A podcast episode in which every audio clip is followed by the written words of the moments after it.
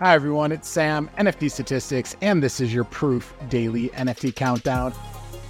I woke up, wasn't sure what I was going to talk about, and it turns out there's a lot to talk about. Some really cool action in the world of art. Per Kristian uh, did a drop with Red Bull Racing. We have a super auction that's above 30 ETH already. Some excitement with the Machi uh, Big Brother Ape coin proposal. Let's dive into all this. But first, we'll do a quick market overview. Volumes up a small bit in ETH NFTs. Most of the market share, again, with Blur, 64%. That's the low end of the range for where they normally are, but clearly a dominant position. Large cap index basically flat, down uh, a small bit, had some strength in Pudgies, uh, kind of pushed up to that 4.2 ETH range, and then some weakness in Moonbirds and Miladies. Mid cap index also pretty much flat wanted to talk about Friend.tech volume because I think Friend.tech is where there's a little bit more dynamic activity going on right now. So let's dive into what that looks like. Overall volumes uh, were down a small bit from yesterday. We had the eighth straight day where Friend.tech keys did more ETH volume than NFTs. If you look at prices, though, prices were down a small bit. This looks at the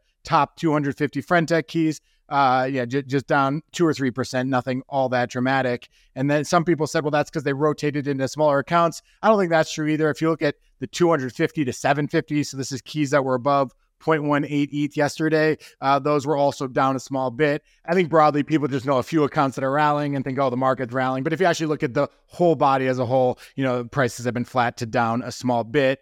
Uh, when you look at buy versus sell volume, I think this is one of the better metrics, but I'll show you in a second why there are some caveats there. But broadly, you know, more buy volume than sell volume as well. One of the problems is that recently you're seeing a lot of people buy their own key. Here you have Vambatis, who bought a lot of his own keys, uh, you know, six ETH each. So massive purchases, put something like 50 to 60 ETH into his own keys. The reason they're doing that is because as you buy more and more, the overall TVL, the overall value of everything you've bought till now gets higher and higher. And that is good for your overall airdrop. If people sell at these high prices, well, then you get some fees uh, that offset some of the fees you have to pay. And this is just a way that a lot of people are airdrop farming. So I think that buy volume could also be uh, partially a reflection of all of the self buying that is happening in the marketplace. Another feature they added, you can see this plus 30.6%. They now have arrows and percentages, uh, you know, where we can really know if our friends are rising or falling. Just a little feature that they added yesterday. That's all for Friend.tech for now, though. Let's go back to NFTs. Nakamigos,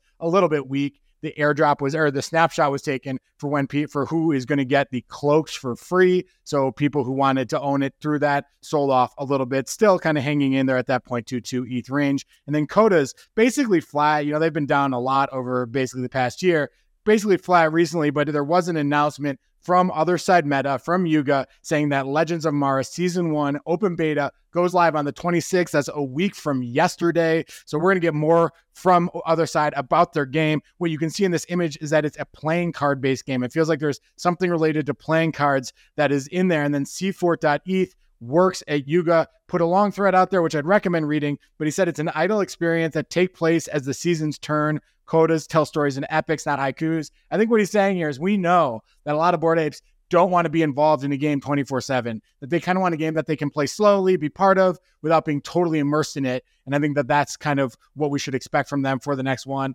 Broadly, I think that makes sense. I'm not too sure how many people want to play games in the first place. It's just kind of a small overlap of Bored Ape owners and gamers. I mean, both are pretty big. Uh, the Venn diagram on either side is pretty big, particularly gamers. I'm not sure how big the one in the middle is, but we will see over time. I want to look at trade returns. This basically looks at the overall returns, and I tweeted about this yesterday. The returns that people have bid on NFTs have had, uh, and this kind of breaks down trade returns all the way back to when Blur season two started. What you can see is this red area is the people who have bought bought NFTs via bid, so people dumped into them, are down about 48,000 ETH since the beginning of season two. People on Blur who picked NFTs are also down in realized gains. People actually, I thought this was super interesting. People who bought via OpenSea bids are actually up. How are they possibly up? My sense is that that bid ask spread is pretty wide. You only put a bid into an OpenSea. You know, people only hit the OpenSea bid. Um, I guess when they're a little bit desperate, those bids are a little bit lower. So people put in when they can kind of make quick flips. The other thing is that this is realized returns. The unrealized gains or the unrealized losses of all these groups are quite high. But overall, when you put all these groups together, it's something like 90,000 ETH of realized losses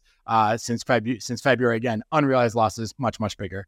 Uh, so that's something that none of us like to see, but we're all fully aware of because we are in the NFT space. In terms of art projects, fair bit of volume yesterday. Uh, we had a ringer sale for 30 ETH, a Meridian for 12 ETH. This was kind of that monochrome newsprint uh, color palette, makes it trade at a premium. This squiggle bottom left sp- uh, color spread of 14 beautiful squiggle was bought for 23.65 ETH. That was bought by Cosimo de Medici. And then here we have one of Grant Yoon's pieces, uh, which sold for three ETH. This is his grail that he did through proof. It's the first time this has sold in many months. Uh, so congrats to the buyers and sellers there. Second thing to talk about Per Kristian launches his project Pursuit. He did this with the Red Bull Racing and art on internet teams. Uh, the art in the description it says channeling the energy of raw velocity, light streaks tear across desolate landscapes, kindling a dance of colorful dust. And here is the art. I personally love this art. It's Per Kristian's kind of signature style combined with this racetrack theme and nature theme. Just really, really cool. He said, molded by the iconic design language of race circuits, Pursuit embodies the rhythm and rush of racetrack, in, racetrack intricacies.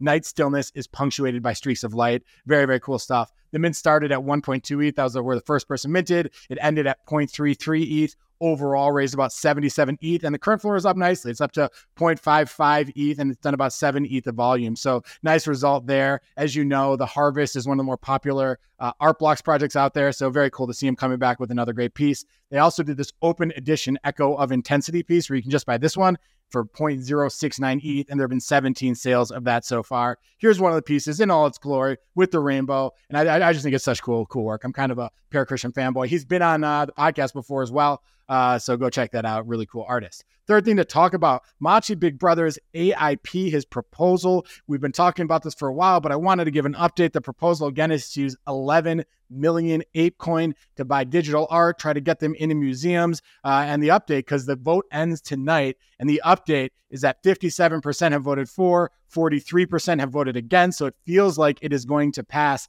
Obviously, a lot of time is left. Machi Big Brother has 4 million ApeCoin, and he has not voted yet.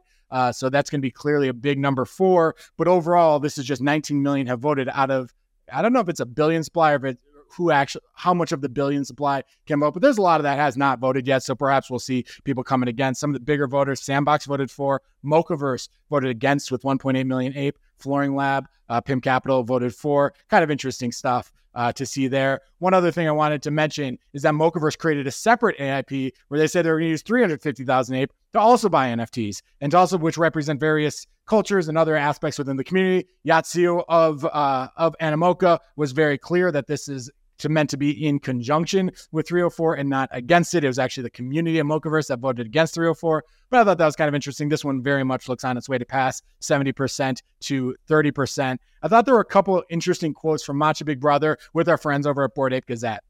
This one I thought was pretty telling. He just said, I just felt like ApeCoin is not moving in any particular direction and I wanted to. And I thought that was kind of interesting. One of my questions that I've had, I think obviously these guys, all the ape owners want this money, the billion dollars in ApeCoin, to go towards apes. Like that is not hard to explain. But I also think that there is it's easier to get something like this to pass when you don't know exactly what ApeCoin is meant to be doing, what it's pursuing, what the goals are. And I don't know very much about ApeCoin, but I just as an outsider, it's hard for me to know where ApeCoin is going. So I thought that that makes it more vulnerable to something like this, where it says, "Hey, let's just go buy Bored Apes." I think that's a bit of what happened here. He also went on to say that he just wants to kind of stop investing with his personal money and, and use this for a lot more personal collecting. Buy every single trade. He said, "Does it look cool? Is it a fun ape? If it is, then hell yeah, let's get it." So who knows what's going to happen here? Uh, but interesting to see this movement. Fourth thing to talk about artist defaced, lost in the supermarket. And I just want to give a full section because it's not every day that we have an artist come in and get an auction on SuperRare to 30 ETH. Here is the artist saying the auction starts today. This was yesterday.